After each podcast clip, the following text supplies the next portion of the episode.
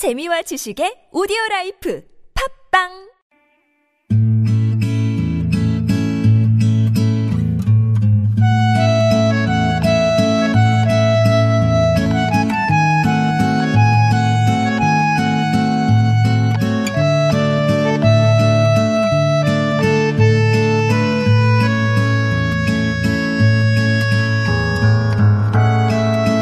일상에서 건져 올린 작지만 소중한 순간, 소소한 오늘.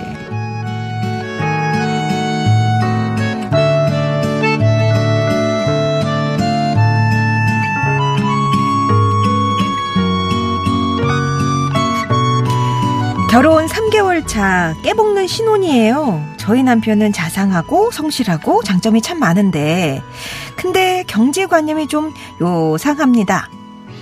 어, 다 해서 75,800원입니다. 우와 대박! 여보 이거 봐봐. 어? 10만 원 이상 구매하면 바로 5천 원 할인해 준대. 우리 저 10만 원 채워서 할인 받자. 아니, 아직 8만원도 안 됐는데, 5천원 할인받자고, 2만원을 넘게 더 쓰자고? 아니 그 왜 아 당신 복숭아 먹고 싶다면서 아까 안 샀잖아. 그거 하나 사고 음 그래 아까 보니까 샴푸랑 바디워시 엄청 할인하던데. 왜 사서 두고 쓰면 되잖아 또 얼마 전엔 인터넷으로 뭘 열심히 보는 거예요. 우와 여보 이거 봐 당신 그 스포츠 양말 필요하댔지 이 운동화 사면 스포츠 양말 다섯 켤레나 준대 우리 살까? 아, 운동화 얼마 전에 샀잖아. 근데 왜 또 사? 아이 그 사람아 사놓고 나중에 신으면 되지 어? 이 스포츠 양말 엄청 좋은 거라서 이거 완전히 득이야 이런 스타일인데요. 우리 남편의 요상한 경제관념을 어떻게 바로 잡아주면 좋을까요?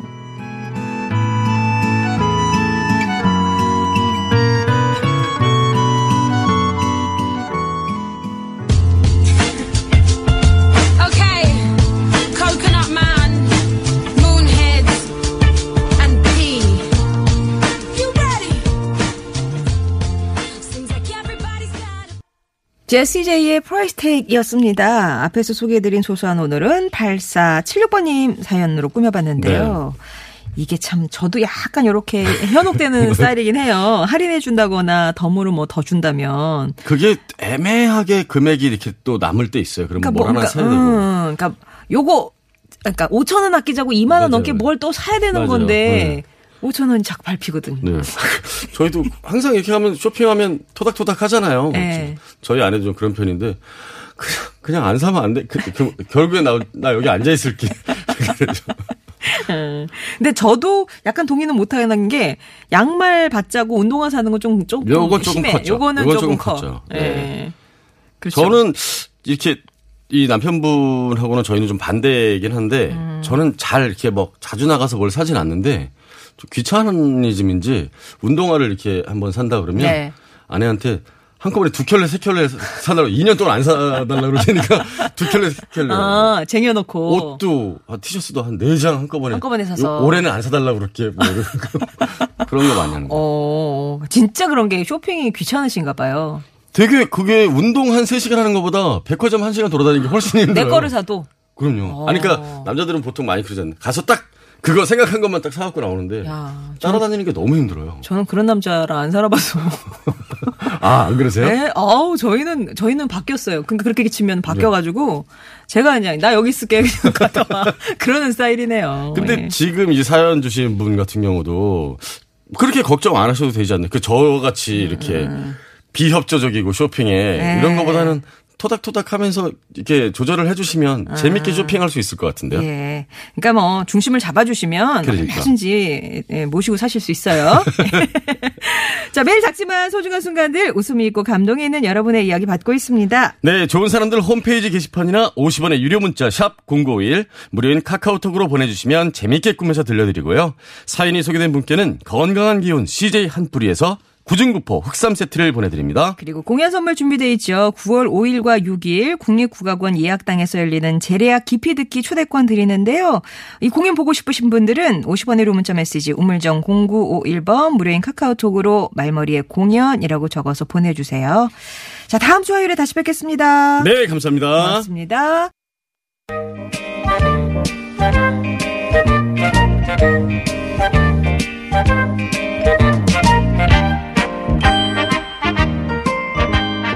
여러분의 마음을 보고 듣고 어루만져 드립니다. 이호선의 심봤다 숭실사이버대학교 기독교 상담복지학과 이호선 교수님 모셨습니다. 안녕하세요. 안녕하세요. 반갑습니다. 여러분들의 마음을 캐는 마음 심마니 오늘도 달리는 순환선 이호선입니다. 네, 어느덧 9월이 왔고요. 아, fall, autumn, 아, 저 fall 그래서 무슨 소리가 있네요. 아유, 너무 오래간만에 영어를 했더니 저도 스펠링을 모르겠네요. 아, 아, 세상에. 예. 가을이 왔네요. 예. 저 오늘 긴팔 입었잖아요. 아 그러네요. 아, 사실 역시. 감기에 걸렸습니다. 감기에 걸려가지고 아 어제도 막 목을 싸매고 눕고요. 아. 어, 약을 먹었는데 좀처럼 낫지를 않네요. 아 환절기에 진짜 아, 감기 걸리셨군요. 아무튼 이 가을에도 열심히 달리시는 네, 음, 근데 아파도 티가 안 난다는 거 참 아쉽 습니다. 네. 정말 몰랐어요. 그죠? 예. 자, 오늘도 여러분이 보내주신 고민 사연 함께 볼 텐데요. 아, 방송 중에도 여러분의 사연 받습니다. 궁금한 점, 고민 사연 있으면 즉석에서 해결해 드릴 테니까 보내주시기 바랍니다. 자, 첫 번째 사연은 4478번님이 보내주셨어요.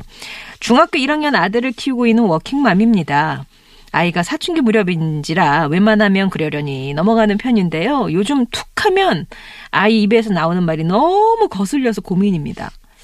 원래 학교나 학원 수업 끝나고 집에 오면 바로바로 숙제를 하던 애가 요즘 들어서 자꾸 스마트폰만 보기에 한마디 하면 학원 안 다니는 애들도 있는데 왜 그러냐. 엄마가 잘 몰라서 그렇지. 난 스마트폰 많이 하는 축에도 못 낀다. 이런 식으로 받아치고요. 용돈을 꽤 넉넉하게 주는 편인데도 씀씀이가 커서 항상 부족해 하기에 돈 좀 아껴 써라 했더니 나는 용돈 많이 받는 것도 아니다. 더 많이 받고 더 많이 쓰는 애들이 널렸다. 이렇게 말을 하니까 이게 뭐라 참 할 말은 없고 속만 부글부글 끓어오르네요. 마음 같아서는 말도 잘 듣고 공부도 열심히 하는 남의 집 자식 얘기 꺼내고 싶지만 비교해봤자 아이에게도 저에게도 좋을 게 없으니 꾹 참고는 있는데요.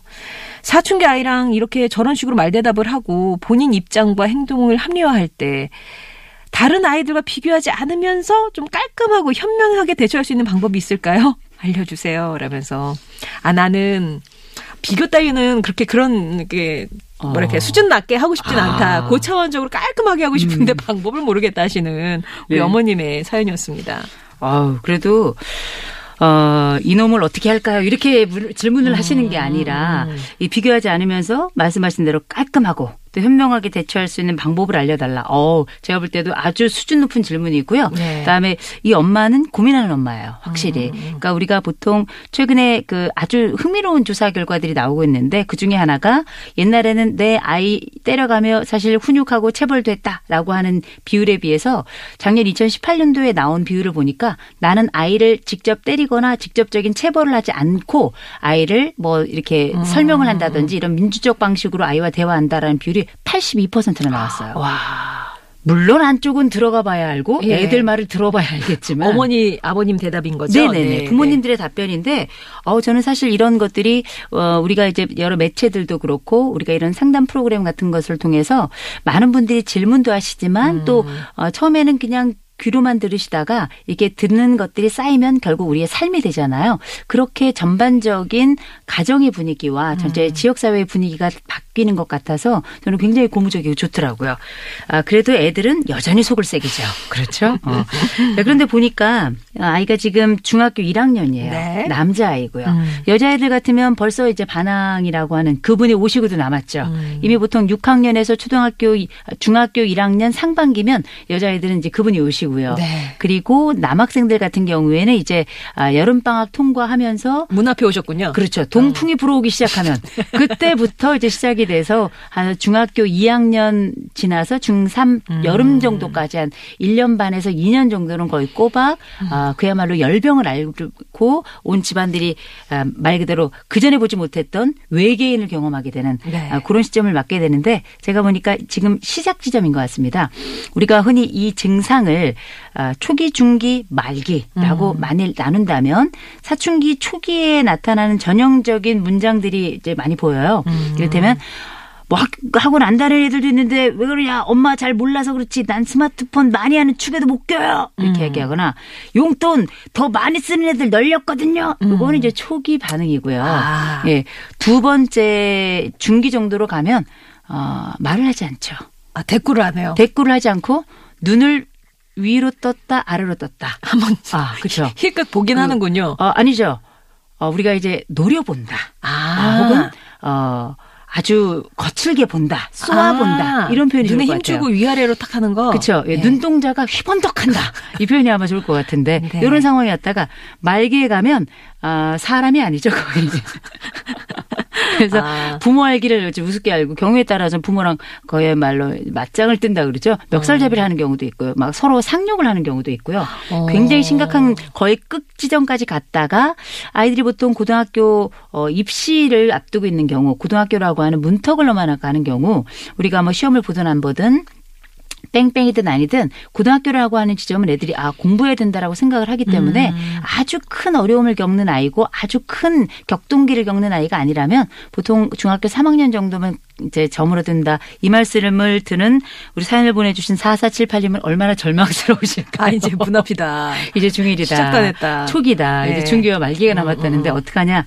이런 말씀 하실 텐데 그러나 제가 보니까 이 정도로 고민하는 엄마라면 제가 볼 때는 충분히 아이의 사춘기도 무난하게 지나가고 엄마도 그야말로 우리가 생각하고 있는 허리카인급의 폭풍우를 지나진 않을 것이다. 라는 생각이 드는데 일단은 아이가 보니까 어 본인 스스로를 자기 또래들하고 비교를 하죠. 요 시기 아이들의 또래 간의 비교는 당연한 거예요. 왜냐하면 또래 관계가 가장 중요한 시기이기 때문에 가장 중요한 타자에 대한 비교를 나를 중심으로 나누는 건 이상한 게 아닙니다. 다만 이제 본인이 유리한 것만 적극 비교한다는 거.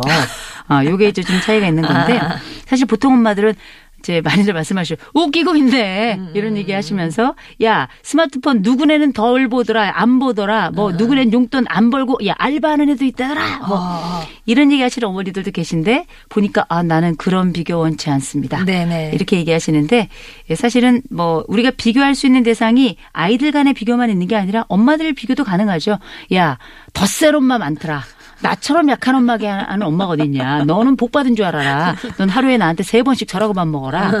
이렇게 얘기를 하고 싶은 엄마들도 아마 계실 거예요. 네. 나쁜 방법 아닙니다. 아이들은 또래들 아이들과 비교하고 나와 다른 아이를 비교한 건 싫지만 내가 내 또래에 있는 내 아는 엄마들하고 어, 비교하는 건 문제되지? 않잖아요. 어. 어, 지도 비교하는데 뭐가 문제예요? 아니 우리도 좀 지- 걔들만 뭐 하고 우리는 치사하면 안 어. 되나? 우리도 치사하게 가끔 굴어도 되는 거죠. 그래서 우리가 흔히 말하는 동일 비교 방식으로 아이들과 아이들을 비교하는 방식이 아니라 나와 내 또래의 너의 음. 비슷한 자녀를 둔 엄마들 간의 비교를 하는 것도 나쁘지 않아요. 음, 야 다른 엄마들 보니까 애들 거의 반 죽여놓더라. 음. 너 빈대 잡아봤냐? 너 빈대 잡는 거 생각해 보면 이제 상황을 설명하고 어 그거에 비해서는 아무것도 아니더라. 아, 다른 집 애들은 거의 여름날 어, 전기 모기채에 걸린 모기더라. 뭐 이런 설명을 하실 수도 있을 겁니다. 음. 근데 이제 이런 것도 조금 아 격이 안 맞아. 그것도 아닌 것 같아요. 우아하지 않아요. 이렇게 음. 생각하실 수도 있잖아요. 이런 경우에는 우리가 흔히 말하는 좋은 질문법을 선택하시면 좋을 것 같아요. 네. 좋은 질문법이라고 한다면 이를테면 야 너 스마트폰 너무하거든. 어좀 작작해라. 보통 이렇게 얘기하면 애들이 지금 얘기한 것처럼 엄마 난 하는 것도 아니거든. 어떤 애들은 학교 밤새도록 스마트폰하고 학교에 와서 자거든. 뭐 이런 음. 애들 얘기하거든요. 그럴 때는 애에게 물어봐야죠. 그러면 몇 시간 정도가 적정선이라고 생각하니? 아, 그 생각하니가 나왔군요. 또. 그렇죠. 예. 어쩔 수 없죠. 너는 어. 몇 시간이 적정하다고 음, 생각하니? 너는 몇 시간 정도가 적절하다고 봐? 음. 아, 이런 아이 스스로가 평가하는 적정 시간. 그러면 애가 그때는 생각합니다. 왜냐하면 본인도 생각해 본 적이 자기도 없거든요. 유리하게 또 가야 되잖아요. 그럼요. 그래서 뭐 영수는 뭐 새벽 2시까지 한대. 뭐 아니면 뭐 수나미는 아, 너무 이름들이 오래됐군요. 어. 네, 뭐 지민이는 응? 요새 우리 BTS에는 지민이는 어뭐 1시까 12시까지 한대 이런 아. 얘기 있잖아요. 아이는 최대한을 이야기할 거고요. 예. 엄마는 최소한을 이야기해야 되겠죠. 그리고 나서 협상이라고 하는 과정을 좀 거쳐야 될 겁니다. 그래서 네, 엄마가 볼 때는 우리가 기본적으로 아침에 기상 시간을 고려해 봤을 때 최소한 네가 학원 갔다 와가지고 몇 시 정도까지 하는 게 나는 맞다고 생각해. 아, 그 이상은 내가 볼 때는 적절하지 않다고 봐. 해서 약간 최저선을 좀 정해 주시고요. 이를테면 엄마가 생각한 최저선이 10시다. 아이가 생각하는 최저선이 새벽 1시다. 요새들 늦게 자니까요.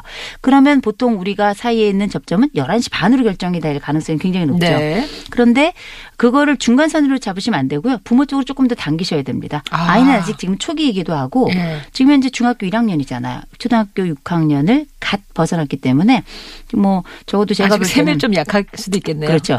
또 얘가 문과를 갈지 이과를 갈지 아무도 몰라요. 숫자에 얼마나 강한지 알 수 없으나 최소한 사람은 자기에게 유리한지 아닌지를 숫자로 파악하는 건 아주 잘하기 때문에 적어도 제가 볼땐 요렇게 아이에게 어느 정도 선이 적정선인지 물어보고 그 적정선과 부모가 생각하는 적정선에 대해서 또 얘기를 하고 네. 그 사이 지점에서 어, 조율점을 찾는 것. 그래야 아이도 동의를 하거든요. 동의를 하면 상호 간의 불만이 없어지는 건 아니지만 줄어들 수는 있어요. 이런 방식으로 조율을 해나가야지 그렇지 않고 너 내놔. 어, 부신다. 아니 끊는다. 그런 거 많이 어, 하거든요. 저도 하니까. 어, 아이들도 또 몰래 하니까 집어 던져가지고 결국 제 어부지리로 돈을 버는 건 통신사예요. 그렇죠. 음. 판매사고. 그래서 실제 우리가 생각하는 부모 자식 간의 이 조율이라는 게 때리는 게 쉽습니다, 사실은. 음. 때리는 게 제일 쉬운 거고 소리 지르는 게 제일 쉬운 거예요. 그러나 그걸 하지 않고 이런 방법을 어렵지만 그 힘든 길을 선택할 때 그 부모를 우리는 좋은 부모다. 네. 이렇게 이야기하는 거거든요. 그래서 뭐 말씀드렸던 것처럼 우리가 뭐 동일 비교 방식을 통해서 아이들 간의 비교가 아니라 엄마들 간의 비교를 한번 해보는 것도 애들 입장에서는 다른 엄마랑 어떻게 하는지 모르거든요. 그래서 비교를 해보는 것도 나쁘지 않고요. 또 하나는 구체적인 질문을 통해서 아이가 생각하는 적정선과 부모가 생각하는 적정선 그 사이에서 함께 조율을 해 나간다면 상호 간의 의견이 전달되기 때문에 어쩌면 민주적 결정 방식을 함께 경험하고 불만도 양자 간의 배려와 타협이라는 과정을 통과하기 때문에 불만도 네. 조금 줄지 않을까 싶습니다. 그러면 이제 몇 시간이라고 적정 시간이 타협이 됐을 거 아니에요?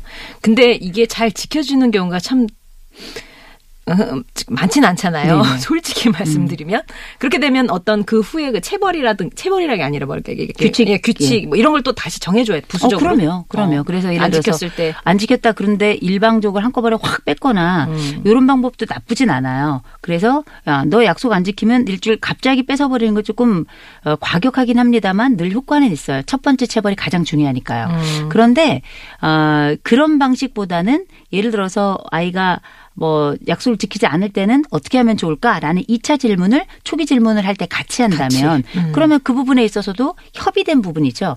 그리고 놀랍게 이런 약속은 아이들이 아, 중년이 된 엄마 아버지보다 더 빨리 잊어버려요.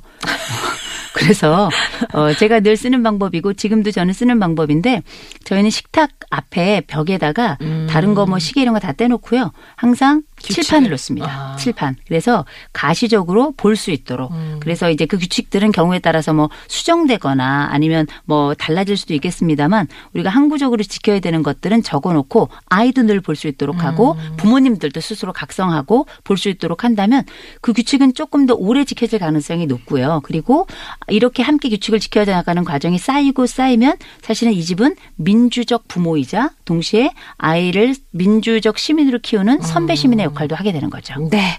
자 그러면 마음심만이 이호선 교수님의 한 줄 정리 듣겠습니다. 자식이 왼수이나 자식만한 기쁨이 없다. 그 기쁨을 따야죠. 열매를 따야 돼요. 예, 참으셔야 돼요. 예, 그리고 오늘도 좋은 질문. 넌 어떻게 생각하니? 만약에 네가 안 지켰을 땐 어떻게 할 거니? 그래서 협상을 통해서 어, 규칙을 정하시고 잘 보이는 곳에 눈에 띄도록 두시면 좋겠습니다. 자, 그럼 노래 한 곡 듣고 와서요. 다음 사연 함께 할게요.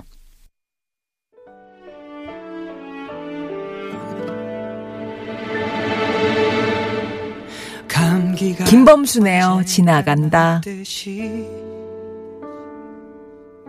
열이 나면 언젠간 식듯이 감기처럼 춥고 열이 나는 내가 언젠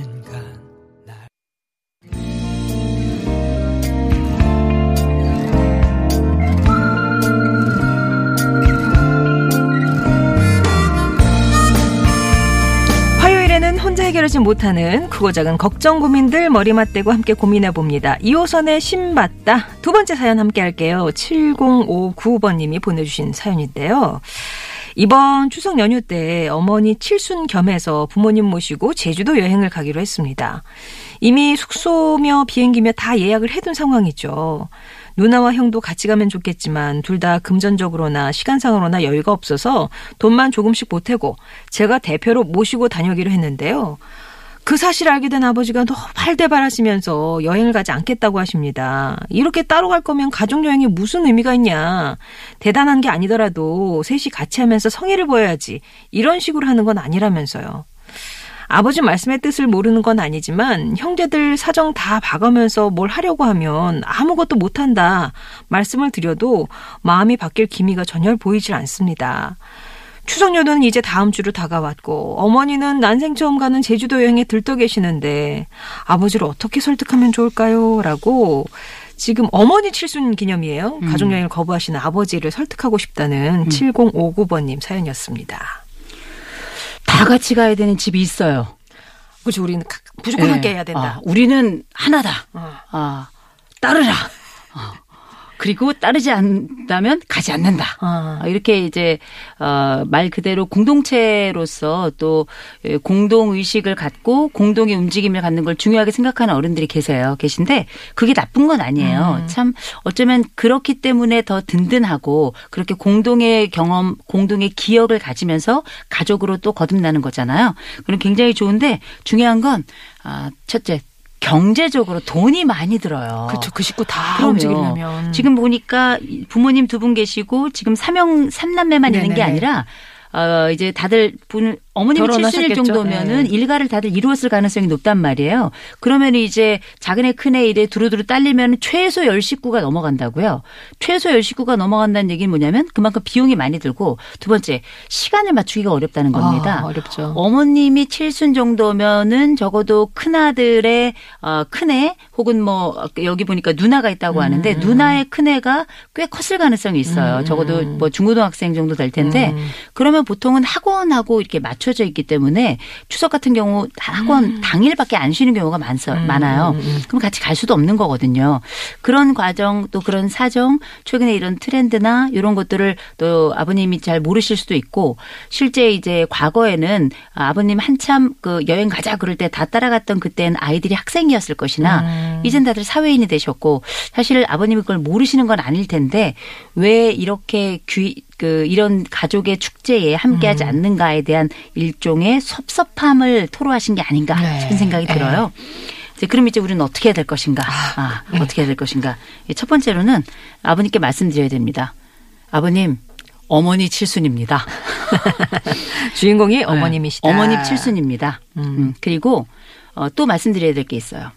형님과 누님은 갈 수 없다고 얘기했습니다. 음. 아, 회사 일이 있습니다. 하고 분명한 사유를 부- 어, 그러니까 분명하게 말씀을 드려야 돼요. 그래서 같이 가고 싶지만 이제는 다들 일가를 이루었고 그리고 이게 공적인 회사 일 때문에 갈 수 없습니다라고 분명하게 말씀을 드려야 아버님 세대처럼 일을 중심으로 사셨던 분들 같은 경우에는 아. 회사가 안 된다 얘기하고 회사가 나오라 얘기했다 그러면 사실은 대부분 이해를 하세요. 무조건 가야 된다 이렇게 말씀하실 수 없거든요. 자식들의 생계를 마다할 수는 없는 거니까요. 그래서 아버님께 적어도 최소한 두 가지 말씀드려야 된다. 하나, 이건 어머님 칠순입니다. 라는 것. 그리고 두 번째, 형님과 어, 그 다음에 그 누나 같은 경우는 안 가시는 게 아니라 갈 수 없습니다. 네. 아, 회사 일이 있고 해서 갈수 없는 상황이라 이해해 주셔야 됩니다. 먹고 살아야 되지 않습니까? 아버님 이해해 주시고 어 양해를 해 주셨으면 좋겠습니다. 말씀을 드리고 세 번째 표가 없습니다. 아, 표가 없다는 거. 더 이상 예, 추석이 이제 임박했잖아요. 그쵸, 그쵸, 그쵸. 러니까 이제 표가 없죠. 그럼 아버님은 네. 여기 이거 제주도 말고 그러면은 다른 데 여기 가까운 데로도 같이 가자. 그럴 수 없습니다. 아. 이미 왜냐하면 회사에 가야 되니까 다른 분들은 예. 어차피 회사를 가셔야 되고 일정을 맞출 수 없기 때문에 그게 가까운 곳이든 먼 곳이든 함께 할 수가 없습니다. 대신에 아버님 저희가 아버지 다음번 명절 혹은 다음번 그 아, 내년에는 다 같이 가기로 함께 약속을 했습니다. 그때는 사전에 미리 일정을 다 비워두기로 했으니 그때는 꼭 함께 갈 겁니다. 저희가 가족이 함께 가면 가장 좋은 걸 알고 다들 어, 마음의 섭섭함을 가지고 있습니다. 그래서 올해는 두 분만 다녀오시고 저 제가 부모님 모시고 함께 가고 내년에는 다 같이 가기로 했습니다. 양해해 주시고 용서해 주시고 아버님 그때를 꼭 기대해 주십시오라고 해서 한 가지는 갈 수 가야만 하는 상황이 있다는 것 우리 작은 가족끼리 가야만 하는 상황과 아, 이런 맥락이 있다는 걸 말씀드리고 두 번째로는 내년의 약속, 기대를 함께 하신다면 그 부분은 아버님께서 그래도 어느 정도 노여움을 좀 거두시고 네. 아버님 마음에 가지고 있는 그 그림을 내년에는 좀 성취할 수 있지 않을까 아. 싶은데 이제 그러자면 뭘 해야 되는가? 이번 칠순 어머님 칠순 맞이 여행 다녀오신 다음에 아, 형제들 간에 개를 시작해야죠. 비용을 어, 왜냐하면 미리미리. 한꺼번에 네. 그렇게 우리가 다 비용을 마련하기가 참 아. 어렵고 부담스럽고요. 날짜를 맞추는 것도 매우 어려운 일이지만 돈을 마련하는 것도 쉽지 아. 않아요. 그래서 미리 사전에 여윳돈을 매달 뭐 한 달에 뭐, 어, 그 얼마가 됐든지 간에 형제들 간의 음. 비용에 맞추어서 그리고 그때는 뭐 멀리 가지 못하더라도 가까운 곳을 정해서 온 가족이 함께 가는 걸로 정 안 되면 서울에 사시는 분이다 그러면 어떻게 인천의 월미도에 가도 되고요. 음. 저 강화도에 가셔도 되고요. 최근에는 뭐 어, 여러 펜션이나 이런 것들이 잘 돼 있으니까 그런 방식으로 해서 가족 여행에 대한 그림을 새로 좀 구도를 잡으신다면 아버님의 노여움도 좀 그리고 그렇죠. 내년에 대한 기대가 있으니까 아버님도 제주 가셔서 또 기쁨으로 음. 어머님의 칠순을 축하하면서 같이 어, 좋은 시간을 보내실 수 있지 않을까 싶어요. 네. 아버님도 이렇게 바깥일 해보셨지만 지금 공적인 일 때문에 갈 수가 없는, 음. 안 가는 게 아니라 못 가는 그런 상황입니다. 이해를 시켜드리고, 내, 다, 다음번 음. 기회에는 꼭 같이 가겠다 말씀을 드리면 좀 노여움을 풀지 않으실까 싶습니다. 자, 이렇게 해결책 드리고요. 그러면 마음심한 이호선 교수님의 한 줄 정리 듣겠습니다. 아버님 여기서 이러시면 안 됩니다. 어머니 너무 속상하십니다. 네. 어머님은 지금 너무 들떠 계시는데 제주도 여행 가신다고. 예, 아버님은 끝까지 고집 안 꺾으시진 않겠죠. 설마. 꼭 예. 가셨으면 좋겠어요. 네네네. 요 이맘때 그 추석 때 또 제주가 아주 매력적이더라고요. 아, 사진도 막 보여드려. 아, 그럼요. 아주 뭐 판타스틱입니다. 아버님 예. 꼭 가십시오. 저 실시간 고민 사연 중에요. 9113번님 보내주신 사연이 눈에 띄네요. 저희 어머니의 고민 사연입니다. 동네 친한 지인분이 집 인테리어 공사를 할 건데 추천을 해달라고 하셔서 어머니가 아는 업체를 추천해 주셨대요. 그랬더니 무슨 문제만 있으면 어머니한테 전화를 해서 창틀이 비걱거린다, 문짝이 안 맞는다 이렇게 불평을 하시는 거예요. 결국 그 업체가 부실 공사한 게 드러나서 아 잘못했군요. 비용을 환불해 주고 재시공까지 했는데 그 분이 주변 분들한테 저희 어머니 험담을 하고 다닌다고 하시더라고요. 아이고. 그래서 두 분 사이가 완전히 틀어져서 고민이 깊으신데 관계 회복은 어려운 걸까요? 라고. 아니 근데 이분이 뭘 또 동네에 이렇게 그냥 아. 이런저런 얘기를 또 하고 다니실까. 아유 속상하셨겠는데요 우리 어머니께서. 예, 예. 근데 일단 이게 참 중신을 선다는 게 어, 참 가운데 서는 어려워요. 거. 음. 아니 이게 옛날에도 왜뭐 중간에 선을 볼 수 있도록 중신을 쓰면 뭐 잘 되면 뭐 뭐, 어, 술이 석잔이고 예. 안 되면 뺨이 석대다 이런 정도로 이게 참 여름날 먹은 돼지고기 같아요. 살다 보면 다들 문제가 생길 수 있고 하다 보면 이런저런 어려움이 생길 수 있는데 소개를 해준 게 어디예요? 음. 또 소개를 해달라 그랬을 거 아니야. 그쵸, 그쵸. 그죠. 그래가지고 기껏 소개를 해드렸는데 하다 보면 일이라는 게 잘 될 때도 있고 마감이 다 좋을 때도 있지만 그렇지 않은 때도 있는데 그게 소개한 분의 잘못은 아니고 음. 또 인테리어 업체에서도 미안하다고 얘기하고 비용도 환불해 주고 재시공까지 했대잖아요. 음. 그럼 사실은 받을 수 있을 만한 서비스는 다 받았다고 저는 생각이 드는데 마음 고생은 좀 하셨겠죠 아무래도 네. 그런 부분이 있습니다만 그렇다고 이 어머니가 잘못하신 건 아니거든요. 그러게요. 근데 제가 조금 속상했던 게 아니 그래도 둘 간에 아유 좀 섭섭했어 이렇게 해서 풀 수도 있는 문제인데 그냥 뭐 같이 앉아가지고 장떡 하나 구워 드시면서 이렇게 풀 수도 있는 문제잖아요 오래된 지인이니까 동네방네 다니면서 저 아무 앞 아마 앞으로 이분은 다른데 공사하는 집갈 때마다 그런 얘기 하실 거예요. 내가 말이야 이런 공사를 했는데 누구네가 이렇게 해가지고 했는데 아이고 이러면서 어, 이런 분들을 다룰 수 있는 방법은 제가 볼 때는 두 가지입니다. 네. 하나 견디셔야 돼요. 아. 이분은 마음 뭐 그렇다고 해서 내가 잘못하지도 않은데 가서 아우 미안해. 아마 이런 얘기 하셨을 거예요 어머니께서 제가 볼 때는 아. 어머니께서 아유 어떻게 너무 속상하게 돼서 어떡하지 미안해 만약에 안 하셨다면 한 번쯤은 하실 필요는 있을 거예요 아. 관계를 회복하고 싶다면 네. 근데 이렇게 많이 얘기를 하고 다닐 정도면 이분은 다시 관계를 회복하고 싶은 생각이 없는 분이에요 어. 이이말저말 하고 다니는 분이 이런 분하고 굳이 관계를 회복할 필요가 있을까요? 저는 이 세상의 모든 관계가 다 좋을 수는 없다고 생각해요. 네. 그냥 이분이 이렇게 험담하고 다니는 건 어쩔 수 없어요. 그냥 견디시고요. 대신에 우리 어머니가 이 동네에서 오랫동안 쌓아왔던 덕과 품과 격이 있어요. 다른 분들이 그거 다 알고 있습니다. 너무. 염려하지 마시고요. 음. 또두 번째, 다시는 소개하지 마세요.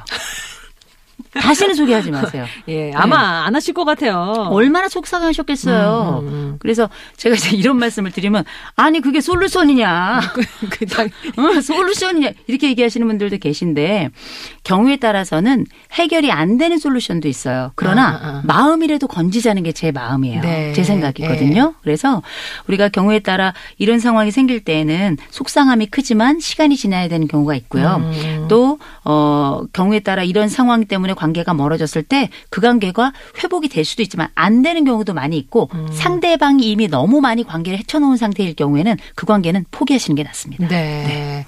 사실 제가 제 3자의 만약에 그 주민이라고 해도 뭐이 아주 이 아주머니 오셔갖고 막저 내가 저 집에 그랬잖아 이 험담을 들으면 뭐 그냥 얘기 하나보다 그리고 이 아주 저 이 어머님께서의 어떤 그 격과 이 덕과 이런 걸 이미 알기 때문에 상관없을 것 같아요. 그럼요. 전혀 상관없을 것 같아요. 아니 그 사람과는 그 사람과의 관계고 어. 들어줄 수는 있지만 아니 이 어머니와 이 지금 사연을 보내주신 분의 어머니하고 나와의 관계는 또 다른 관계니까 음. 예. 전혀 신경 쓰지 마시고요. 이렇게 두고두고 계속 똑같은 일로 험담을 하면 이분의 품만 격만 낮아져요.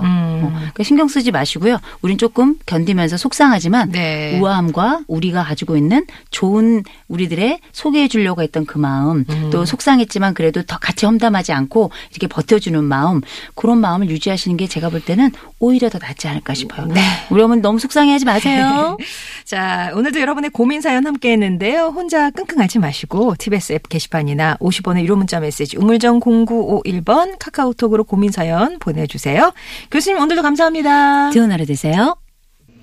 네. 3050번님 처음 오셨군요. 너무 재밌다고. 처음 듣는데 너무 재밌다 얘기하셨는데 어디 가지 마시고 꼭 여기 예, 눌러 계셔야 됩니다. 7036번님이 오랜만에 출석합니다. 라면서 5학년 3반 인생 마지막 다이어트 중이시라고요. 이게 그냥 그냥 다이어트가 아니라 건강을 위한 늦은 나이에 류마티스 관절염에 족저 근막염까지 있어서 남들보다 지금 몇 배 힘들지만 식이 조절 열심히 해서 한 달에 4kg 뺐어요. 앞으로 근데 10kg 정도 더 빼야 정상 체중으로 돌아갑니다. 지치지 않도록 응원 부탁드려요. 라면서 얘기 주셨는데요. 이런 거는 진짜 널리 알려서 계속 격려를 받으셔야 돼요. 10kg 빼서 정상 체중까지 가는 그날까지 화이팅 응원 드리겠습니다. 아, 끝곡은요. 이소라 씨의 신청곡 슈가의 아, BTS의 슈가가 피처링을 했죠. 이 노래 전해드리면서 저는 인사드리고 내일 뵙겠습니다.